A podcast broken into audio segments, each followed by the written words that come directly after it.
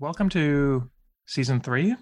This is our first episode of that season here at the Sand Dune Podcast. We are your hosts, Hans and Frank.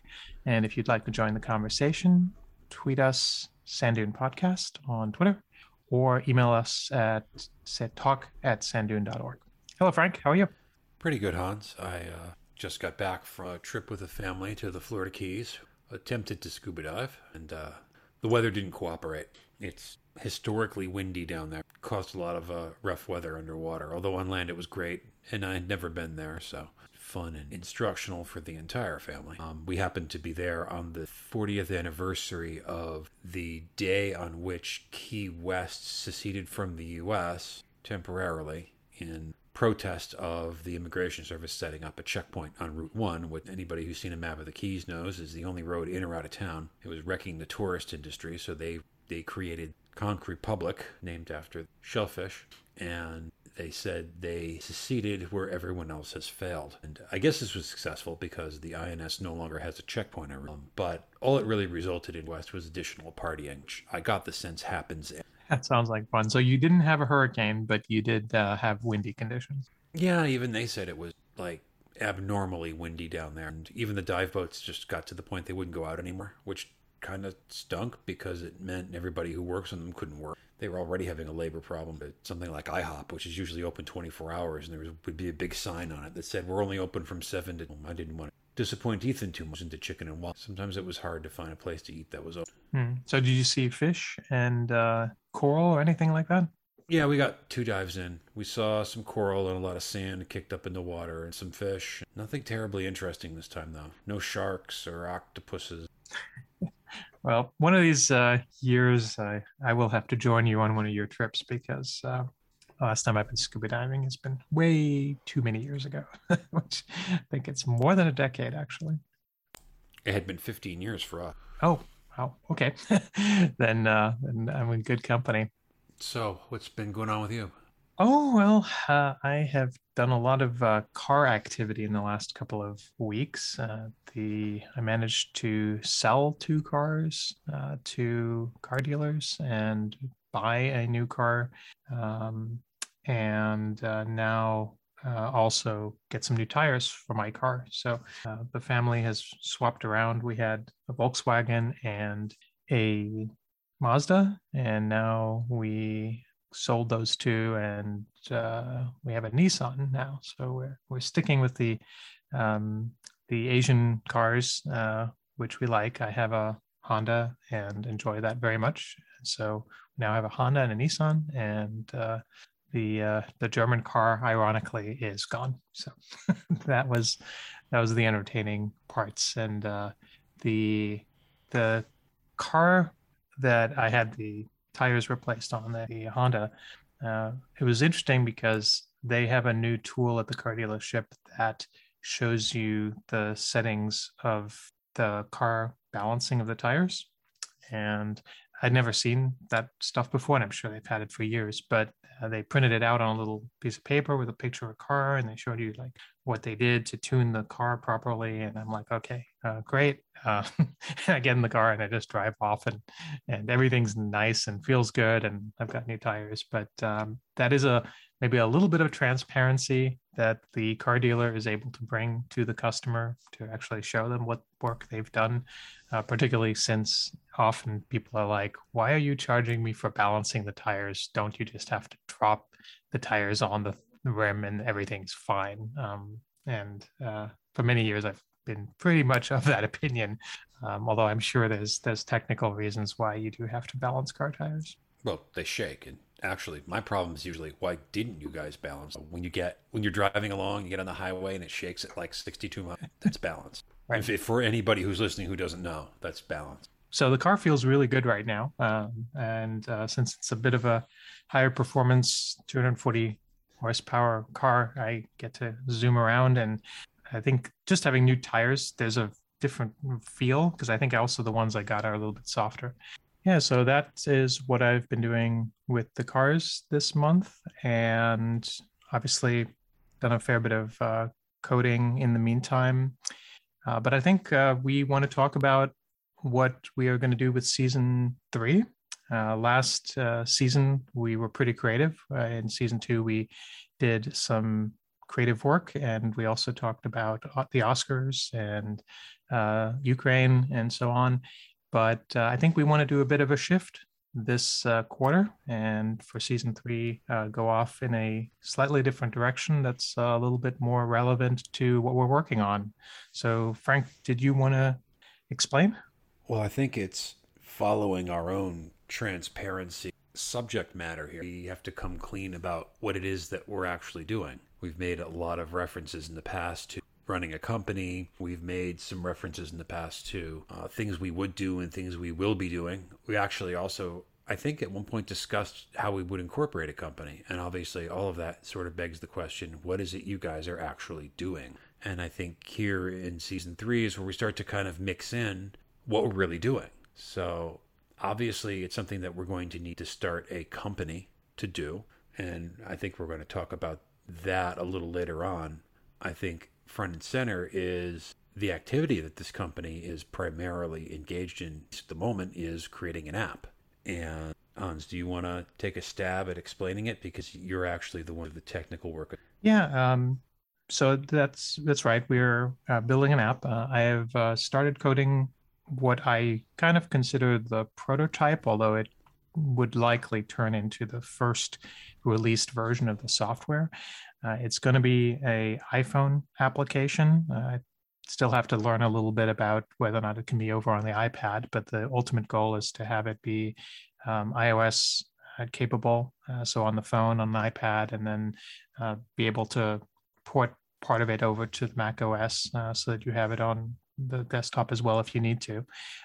But we are building an application that's going to run on what we're calling the Sand Dune, which is our backend infrastructure. And the uh, goal of the initial application, because we're looking at building a few, um, is to try to take a shot at building a better address book for people's personal information.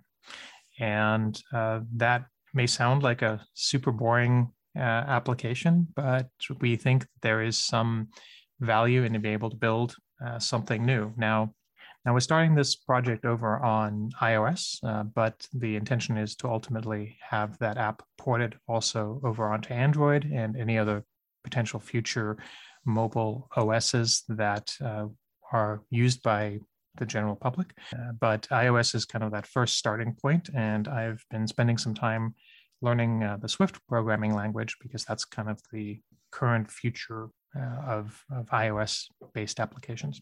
Well, I think you anticipated my first question, which was why iOS? Well, the reality on that part of it is uh, that's the mobile phone I have.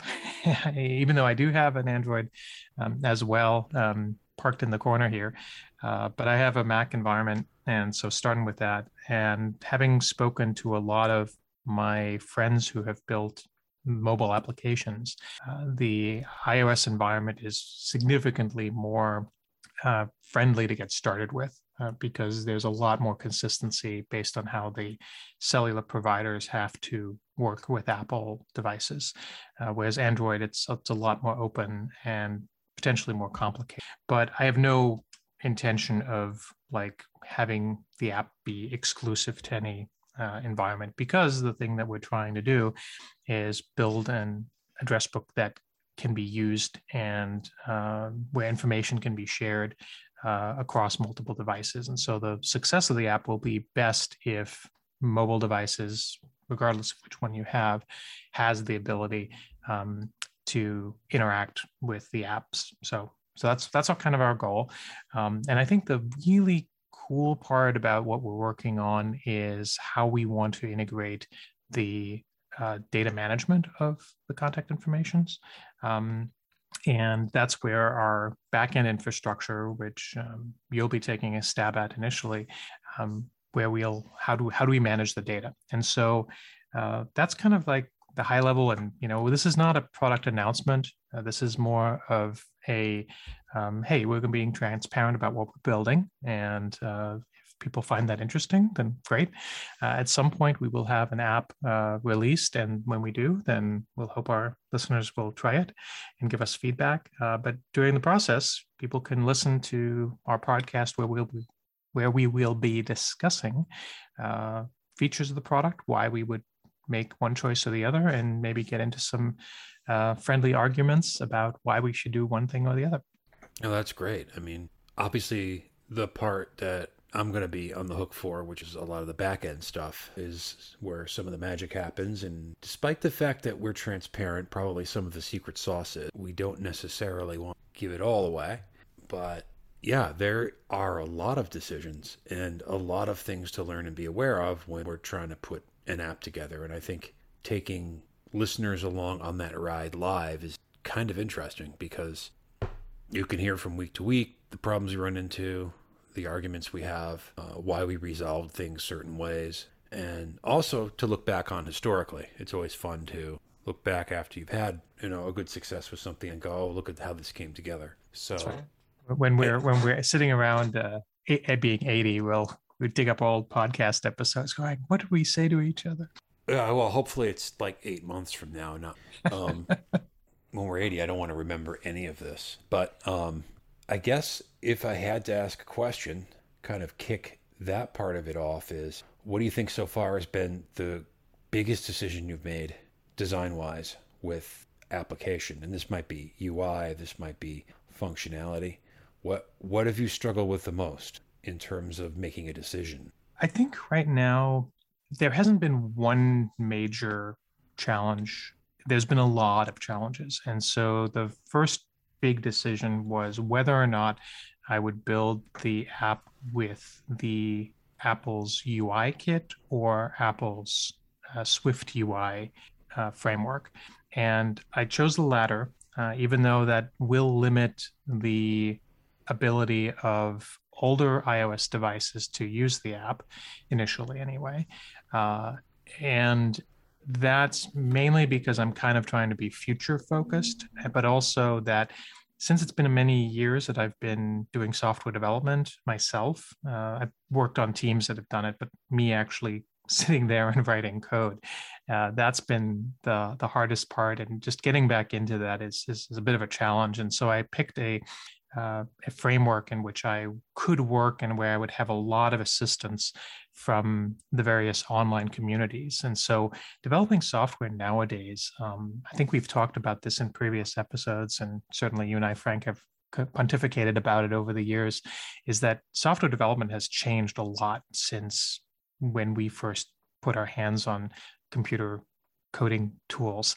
And one of the big changes is that you can get so much more help online. Like I was researching some stuff yesterday where I wanted to see how to change a particular UI setting and and I would just go on, you know, Google and I would search for it and I would either find a blog article describing that particular thing or I could find uh, a YouTube video explaining it to me. So software development has just changed dramatically. So if I had to talk about one particular issue that I'm working on right this minute that is a bit of a challenge, is the app that is so far has uh, a basically it can pull in a JSON object and it can, which is a listing of all of the uh, contact information that a person has, and it's uh, gets loaded into the application as a structure uh, which means I can display it. But in order to be able to manipulate the information, so if I want to make some changes to a contact, I have to switch things around a little bit and move things into an object uh, state.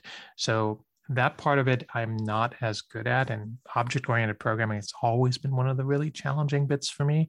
Uh, so switching that around um, has been a a, a challenge, um, but it's just a functional thing I need to know how to do in order to make the app work. Um, the cool thing is that the UI right now actually looks kind of pretty. Um, it looks similar to what iOS's contacts application looks like, and uh, hopefully I can you know make sure I emulate all the important bits uh, while at the same time introducing new functionality and features. Uh, a, a, challenge uh, that we're going to be facing, and uh, this is maybe getting a little bit into the nitty gritty, but that's kind of what we want to do this season, is uh, how the data is stored. So if you think about a, a, a contact that you might have, like my address and phone number and information that you would keep in your contacts application. Well, how the representation of that information is stored um, in a JSON object um, is kind of important. Um, and then the app is also going to have things like having a favorites list and having a um, like who are the people you most recently spoke with uh, and uh, or called up. And those things like i initially started by storing some of that information inside the actual contact. And then i realized hey no i need to break this out and put it into its own json files so that i could you know keep track of it separately. And so some of that um, uh, i think th- th- that's like one of my one of the challenges that you and i need to spend some time talking through. Yeah so that challenge would might boil down to having the backend giving you multiple feeds and it leads into a bunch of decisions that have to do with is this a stream? Is it a push arrangement? Does the app pull updates? How does it all of those things work and how do they interact which are you know obviously changes that the app is going to have to coordinate with the backend so there are definitely wrong decisions to be made but a lot of them are there is no right answer right? It's what do you feel like supporting and what do you think is going to be the most efficient way to code the app and the backend so they work well enough that the user doesn't decide that hey this isn't this is no good or too slow or not fit for purpose. Yeah. And i think uh, we definitely think that some in, backend integration uh, which is similar to i think how apple does their contacts updating for with their own application is is pretty important. Uh, one of the really nice features I think within the iOS ecosystem, and I'm sure Google has this as well, is that if you've got two devices like an iPhone and iPad, um, one MacBook or whatever, um, you you can have your contact information synced kind of consistently between all your devices, and we want to take that a little bit of a step further um, where we want to improve some of the syncing functionality. Uh, but one of the kind of neat things I think where we're trying to go one step further is that with the Sandune backend, we really see many applications being able to leverage the same information that you have. And I might give a kind of a slightly different example that's not related to the app we're working on right now, but it would be that let's say you had a calendaring application and the calendar application you know puts some information out there that you've got this meeting and here are the people that are attending this meeting. And that's stored obviously on your local device but it's also synced back to your sandune and the obviously you would expect that the app that you're using can access that information but what if that information could also be accessed by other applications? So building that API on the Sandune that lets other applications, with permission, of course, access your your particular uh, calendar event, and then be able to potentially do things with that information and help you in other ways. Um, it could be really powerful, and so uh, we don't quite know yet how that's going to be fully architected, uh, but those are some of the kind of key concepts um, that uh, we think the Sandune could help provide. Yeah, and I, I think it's important to take a, a, a stop really quick here and kind of reiterate that what a sand dune is, right? We keep saying that, and actually, the podcast is named that, and the company's named that, everything's named that. And by the way, the UI starts off with the sand dune logo and everything, and the app looks awesome. I forgot to say that earlier. Oh, thank I you. had mentioned how it was looking. Um, it's definitely following that, you know, sand dune kind of visual language. But what a sand dune is without because obviously we have to architect some of this and we also don't want to give away too much of the secret sauce too quick. Otherwise there's not going to be any you know podcasts to make. Um, we have to we have to keep some of the things there has to be some mystery. Yeah there has to be some mystery. But m- suffice to say it is a module somewhere in the ether in the cloud if you will or maybe somewhere else that holds your information, and that space belongs to you and you alone, right? We talk a lot about trust and we talk a lot about privacy too, because these things are kind of rolled up into what a sand dune is, which is your data, like the grains of sand in the world, all kind of get blown into one big dune. And we kind of want to make the digital version of that where we're holding all your your sand in your container, separate from everyone else's. So you can feel like you have some ownership over it, some trust in where it's being shared, if at all, some control over that, uh, as well as being able to, you know, maybe pick up your sand dune and go home, you know, store it on a hard drive, put it on your desk, stop playing with the rest of the world. But I think those concepts are kind of baked into what we want the sand dune to be. But I just wanted to make sure that people understood that when we say that, we're, we're referring to a particular construct, a space yeah, think, that belongs to the yeah, I think for the purposes of any technical person listening, or even the people who are not technical, that, you know, when people talk about the cloud, they're talking about putting your data on somebody else's computer. It just happens to be in a nondescript warehouse somewhere near a power plant with plenty of water cooling capability. So these these things that are called clouds, um, these are just data center servers. And while I don't think we can get away from a future where your data is stored not just on your local hard drive or your local memory that's in your phone. We are definitely in a world where you will have your data out there on another system. But for us, we see that the amount of data that is kind of consumed and stored by individual companies and then mined for all sorts of purposes. Um, we really don't agree with that approach of things. Um, we really think that if you are going to give any kind of information to a company, uh, either for storing or for you know other purposes, it, you ought to have full consent on whether or not you want to give that information to that company to do other things with. And so the concept of a sand dune, uh, which is kind of like a cloud, but is that it's your personal place uh, for your information. And you can be sure that if you put information there, that it's going to stay private to you unless you choose to allow that information to go somewhere else.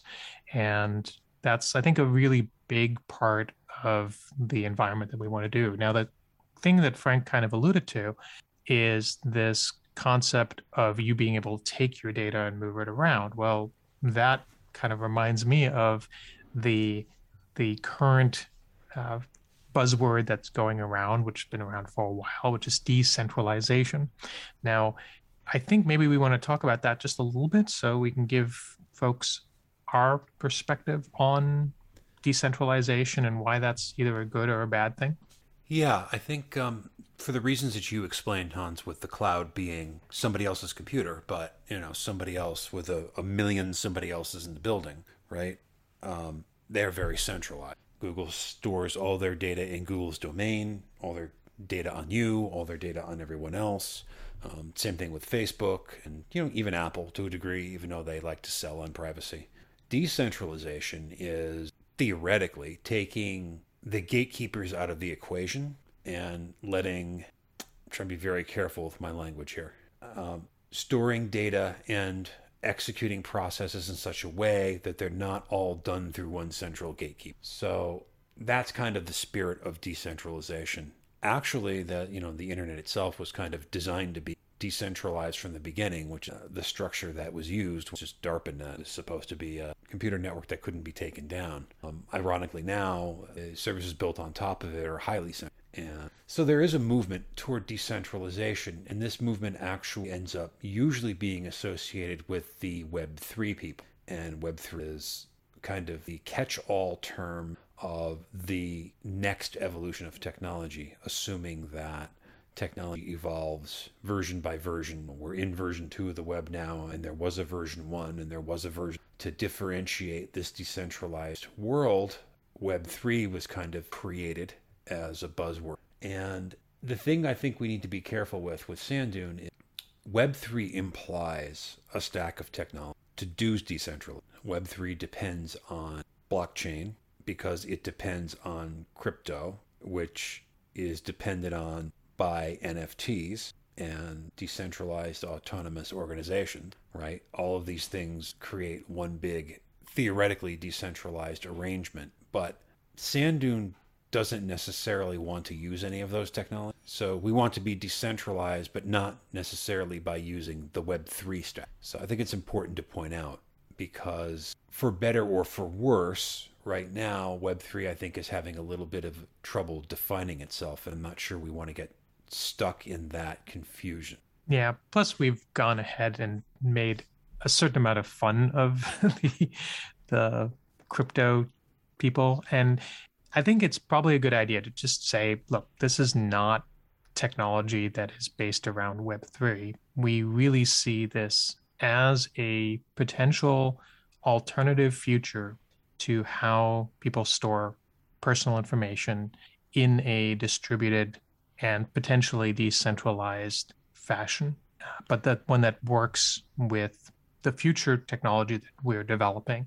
Now, whether or not blockchain is, which is just a particular way of, you know, keeping information, if that's a feature that we need to use at some point because we see a really good reason for it to be used, great, we'll evaluate that. But right off the bat, uh, I don't see any reason at the moment to use it. Uh, but you know, if it comes along, that's fine. But the idea of monetizing the uh, individual data and how the data gets stored and who has control of it and being a crypto thing, I I don't see that. Um, we will have cryptography in our product, right? It needs to be able to do secure transactions. And so you'll hear us talk about a lot of decentralized concepts. And as we push the product further, we hope to be able to be very flexible in terms of how people keep their information. But it's not going to be this under the banner of the current Web3 wave. Right. In fact, actually, if we wanted to coin a term for what we're doing, uh, if you if you look at what we were saying just a little bit earlier, that one of the main knocks on huge centralized data stores like Facebook is usual example that an enormous amount of data is collected upon you and that data is monetized. Your behavior is monetized and everything else is monetized to make the central organization a lot of revenue that you don't necessarily see. see the payoff being, well, you get to use their services for free because they are basically selling your psychometric profile to a bunch of advertisers or other things. We could call this demonetization in a way because by taking the data and putting it into a million discrete little sand dunes, which I'm going to say it right now, yes, we have ideas as to how that works technically. That's not pie in the sky stuff, but putting that aside for a moment, by putting it into a million little sand dunes, you remove the ability of a central organization to monetize you. And I think that's a kind of a powerful statement right now in a world where the trust of huge centralized organizations is at an all time low and dropping like a rock. Yeah, trust is huge. And that is, you know, I hear people talking about that a lot. And one of the reasons why we've been spending, well, almost six months uh, on our podcast talking about transparency is that we believe that it's transparency that's needed in order to re-enable trust to the level that makes people comfortable sharing actually i shouldn't say the word sharing but using a service like sanddune to keep your private information.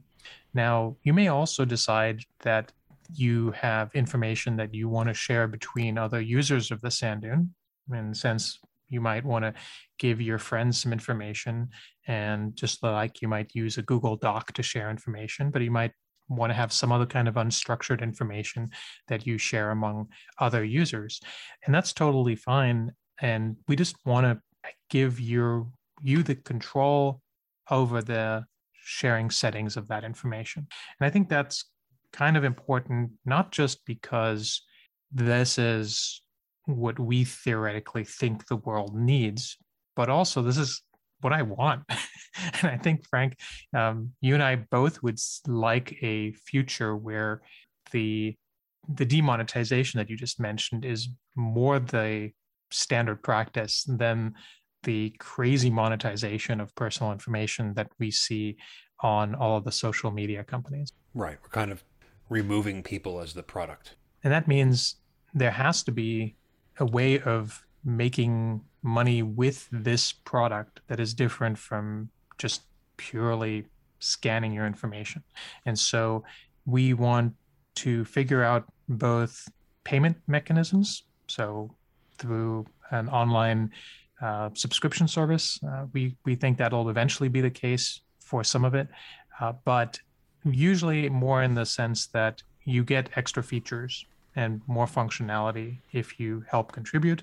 Uh, but you might also uh, help want to support us by just um, helping us run the business.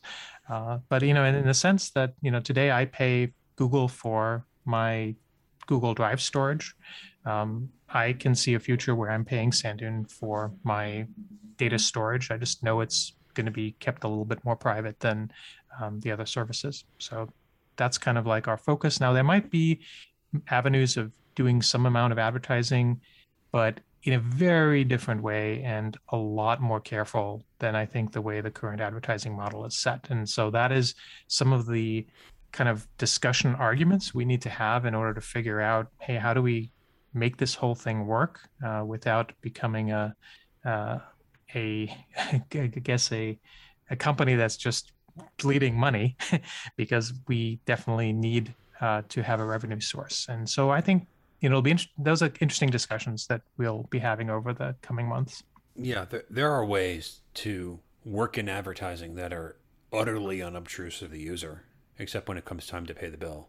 Um, that would make it would print money, and it would also remove the user from having to look at ads every time they log. So I think between us, we could come up with three or four different ways that are totally different than the model. That would probably work great, uh, as well as, like you said, contribution. There are different levels of functionality. We have to think about, you know, user acquisition and growth and all those rest of those things that, you know, app developers worry about and um, software as a service developers worry about. But it's kind of exciting in that, you know, we are at a spot where we don't necessarily have to do it like a, maybe we can figure out a better way to do this. Yeah. So we've kind of covered the gamut of things about both how we want to run a company with how we want information of how we develop things to be as open as possible and as we kind of go forward now that we're kind of talking about what the sand dune is and what design decisions we'll make. I think this podcast will get a little bit more technical. And so, those of you who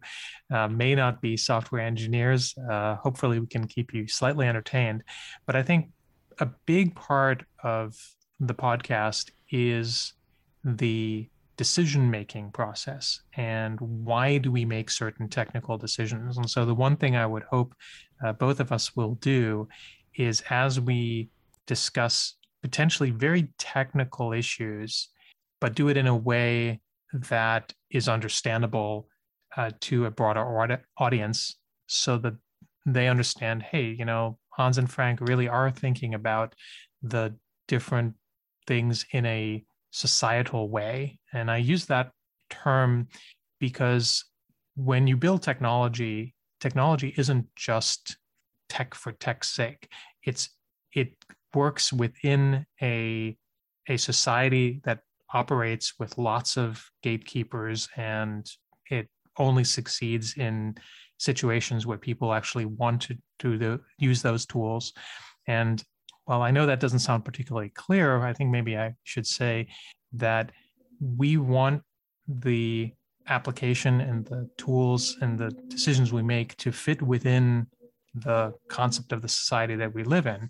And I think those are the kind of interesting discussions that I think perhaps social media companies do have internally, but no one talks about them publicly. And so the one big difference for us is we're happy to have these conversations out in the public and take feedback. Right. We're kind of calling our shot ahead of time so that if we should ever get partners or investors or, you know, additional employees or everything, understand what the ethic of the company in the beginning, rather than just assuming that at some point we'll dump ads in it and, you know, pump it for all it's worth. That's really not our aim here. And understanding that, I think, is key to getting the right partners and or potentially investors and or potentially employees to, to work with. That's right. Oh, I think we covered that pretty well. yes. Anything left for today?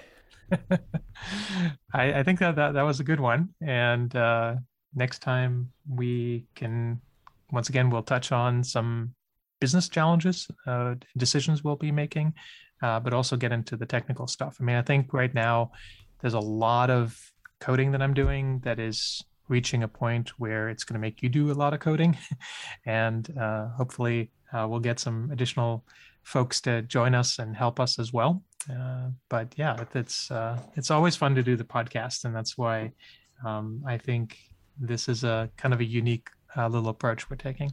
Agreed, and I can't wait to do the AI cover either. But I'm all out of credits on the app. Ooh, no. All right. Well, I can I can I can uh, chime in uh, some money for that, uh, so we can uh, we, we can have a nice AI cover because those those have been pretty cool.